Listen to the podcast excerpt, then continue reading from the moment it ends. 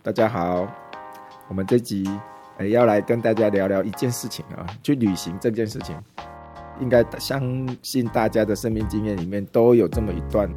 那我们是不是就先自我介绍一下啊？我是成大文学院陈志昌，我主要的研究是历史学。哎，大家好，我是成大资工系杨忠平老师，那目前也是博物馆推广组的组长。那主要是因为我现在开一门通识课程，叫做《与心灵与土地的对话：玛雅各之路》。那这个就是跟我们今天要谈的旅行有关系。嗯，大家好，我是国立成功大学医学院辛志伟，那现在兼推广教育中心主任。那欢迎大家。哎，大家好，我是现在念成大航太系大四的，然后我叫做陈立邦。我们这一集其实就是刚刚呃杨老师所提的哦，我们要来理解一下呃玛雅各之路这这条老师规划的路径哦。那这条路径呃为什么老师会规划这个？是不是请杨老师为我们说明一下？好，那玛雅各之路的这条路，其实它的原始的构想是曾经我呃办过一个演讲，那这个演讲的讲题主要讲的是朝圣之路。那朝圣之路这条路呢，它是发生在从法国到西班牙的这样的一条路径。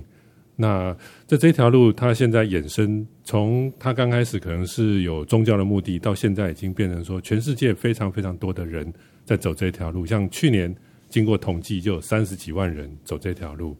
好，那走这条路的的结果，很多人在这条路上得到一些心灵上面的一些改变或者是成长。好，所以我。知道这个故事之后，就觉得说，哎，在这样的一条路，或许也可以把它延伸到我们台湾这边来。好，那所以就是这样的一个因缘。那刚好我们成大也在做这个偏乡这边的一些教育。那我们走的呃这个地方是左镇这个地方。那左镇这个地方以前也是玛雅各医师他来台湾做医疗传道，他所在服务的一些地区。那因为这样的一个名称跟这样的一个。地方跟这样的一个旅行，好的，这样的整个刚好有点契合，那我就因为这样的一个因素，就取了玛雅各之路的这样一个名称，那也开了这个课程，带着我们成大的学生，实际上我们在这条路上用行走的方式去体验这边的历史、人文、地理等等，就把我们的这个时空设想在一百五十一百五十年前，玛雅各他曾经经过的这样的一个时空去了解它。好，所以就有了这门课开始。那慢慢有很多人也帮助我们这个课程，所以慢慢有一些的改变。我们再看看吧，看我们未来有一些什么样的不同的连接。比如说，像从左镇延伸到高雄那边的内门木栅，好到甲仙，让这条路更完整。哎，老师刚刚讲的这个课程，似乎在讲的都是一个地理空间的改变了，对不对？听起来这门课程是要离开校园、离开教室了。对，所以同学们要去实际去行走。是，所以其实这门课它有点像是踏溯台南的二点零哦。当我们大一的同学来到成大以后，一定要修的一门课就是踏溯台南。那我们带着这些同学，不管你是曾经住在台南，或者是从外地来的，都让我们可以去认识台南这样的一个城市。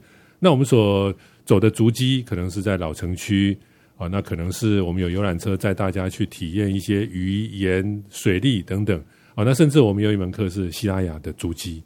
那所以这门课它有点像是从希拉雅的这样的一个曾经居住的地方，我们在进行一个延伸。然后在一百五十年前，希拉雅人他碰到了这些从外国来的这些传教士、这些医生或者探险家在那边的发生的故事。那我们让同学从大一的希拉雅的足迹延伸到这个这这门课，让大家实际上去体验，实际上去走哦，然后甚至他要去。看一些过去这些外国人他们所写的传记，那一百五十年前曾经发生过什么事情啊？那实际上在这样的一个场域里面去去思考、去体验。好，听起来离开校园这件事情哦，我们要从成大这里，然后走出府城的东门。往东北角走到新市，再走到山上到左镇嘛，哈，听起来，然后再跨过这个阿里山山脉乌山岭啊这个部分，然后呃再跨入到中央山脉南子仙溪的流域到甲仙这个地界。那立邦呃同学去年还是前年有走过，对不对？我们是不是先请立邦同学？这门课是不坐在教室里面的，那对于可以走到户外这件事情，对我来说就很有吸引力。其实为什么我会想要往外走，然后想要去看真正的现场、真正的土地在发生什么事情？那可是因为我高中毕业的时候，跟一群朋友申请了一个计划，叫做教育部的那个青年感动地图。但我我但是我们就是不止环岛，我们在环岛过程中还有到全台湾的各个乡镇，然后去访问他们当地的稻农。然后那个稻农有做传统农法的，也有做惯性农法的，还有做有机的，做自然农法的。然后也是在那个环岛那个访谈的过程中，然后可以真正的去跟当地的人去聊天，然后去了解他们那边的故事。然后就是因为它是一个像走圣雅各之路那样，它是一个很长时间的一个行走。然后你在行走过程中，你就会去面对。像屁股痛啊、脚酸啊，然后想办法去跟自己对话，然后在那个过程中，你会开始去一个人在骑车的时候，你会开始去思考说啊，就是很多很多事情，可能看到路上的风景啊，跟人家聊过的话啊，这样子，然后会在心里面慢慢累积，然后就会开始觉得旅行是件很美好的事情，因为总是可以跟一些意想不到的人聊天，然后可以去看到一些从来没有想象到的事情。马尔各植物这种课是一个很好的机会。嗯，我当初的想法就是，那也是爱，也是因为爱玩啊。嗯，都听起来走出校园旅行，透过人的身体去感受环境带给你的刺激，这个对对人来讲会有意义上的改变。主任的所理解的那个玛雅各的那个年代哦，你看他从府城这样一路我们用走的，就是走这么远啊。那那以一个现代医师习惯在医院里面工作这个场域，这个呃似乎是不太呃不太能够理解的。其实我觉得，我就觉得说，哎，其实其实行走是一个认识土地最好的方法。而且我们在讲，你你走过之后，反正走过必留下痕迹嘛。那个痕迹可能不是在现场，可能是在我们的脑袋里面。那这些东西都会留下来。那把代名词变成名词之后，你就可以开始跟人家侃侃而谈。我想。当我们坐车去的时候，我们的行脚，我们看东西的视角是不一样的，跟我们骑摩托车、骑脚踏车跟用走路的方式，因为它的路径是不同的，所以我们感，所以真正对身心灵的感受是不太一样的。所以这次在讲说，我我蛮蛮高兴的是说，诶，陈大有这个他说谈的这个课程，而且让他真的走出去。那我觉得同学们可以在这过程当中，不能讲重温呐，哈。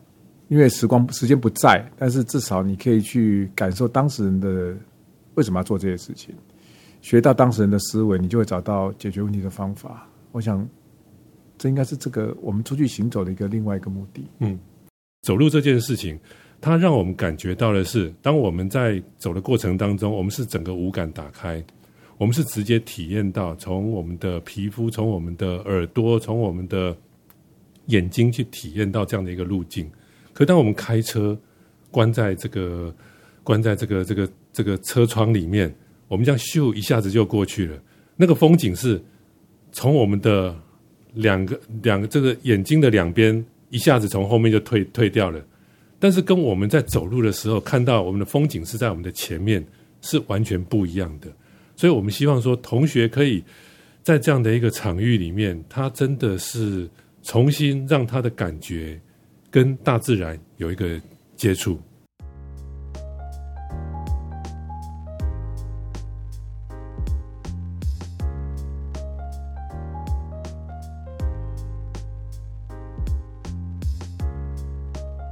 三位哦，其实讲了非常多的内容啊。